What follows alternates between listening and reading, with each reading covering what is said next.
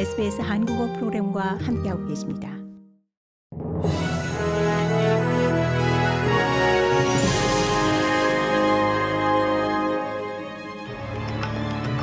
(2022년 12월 21일) 수요일 오전에 SBS 한국어 간추린 주요 뉴스입니다. 페니웡 호주 외무장관이 중국 왕이 외교부장과의 양자회담 참석 차 중국에 도착했습니다.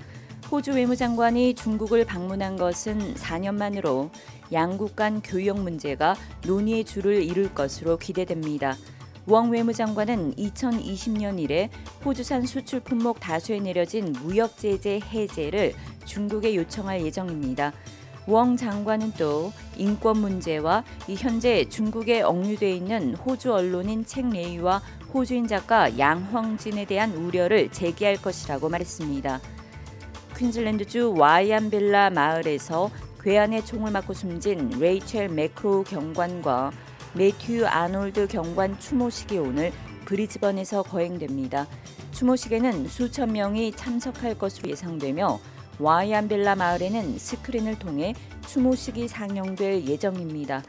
지난 12일 실종 사건 신고를 받고 현장에 출동한 경찰 2명을 비롯해 이웃 주민 1명과 괴한 3명 등 이 총 6명이 현장에서 사망하는 전례 없는 사건이 발생한 바 있습니다. 경찰이 2013년 실종된 한국인 여성을 찾기 위해 시민들의 제보와 도움을 요청하고 있습니다. 워킹 홀리데이 비자로 2011년부터 호주에 체류해온 32살의 전현주 씨는 호주를 떠난 공식 기록이 없는 것으로 확인됐습니다.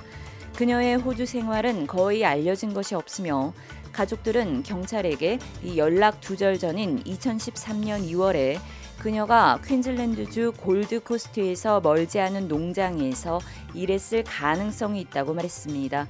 경찰은 현주 씨의 실종 신고가 접수되기 전 퀸즐랜드주 케언즈와 보웬에 거주했을 가능성이 있다는 정보를 확보했습니다.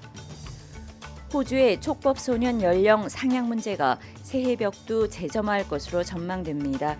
3연속 집권에 성공한 빅토리아주의 데넬 앤드류스 주 총리는 촉법 소년 연령을 현행 10살에서 12살로 상향 조정을 추진할 것임을 강력히 시사했습니다. 호주에서 촉법 소년 연령 상향 문제는 이 원주민 아동 수감률이 비원주민 아동보다 무려 9배나 높아 꾸준히 제기돼 왔습니다.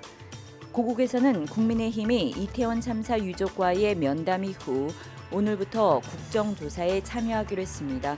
국정조사 특위는 오늘 참사 현장 등에 대한 현장 조사를 시작으로 본격적인 활동에 나섭니다. 한편 한 차례 구속영장이 기각됐던 이임재 전 서울 용산경찰서장과 박희영 용산구청장 등의 구속영장이 청구됐습니다. 이상이 12월 21일 수요일 오전에 SBS 간추린 주요 뉴스입니다.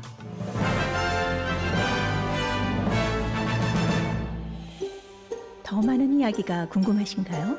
애플 팟캐스트, 구글 팟캐스트, 스포티파이 또는 여러분의 포드캐스트를 통해 만나보세요.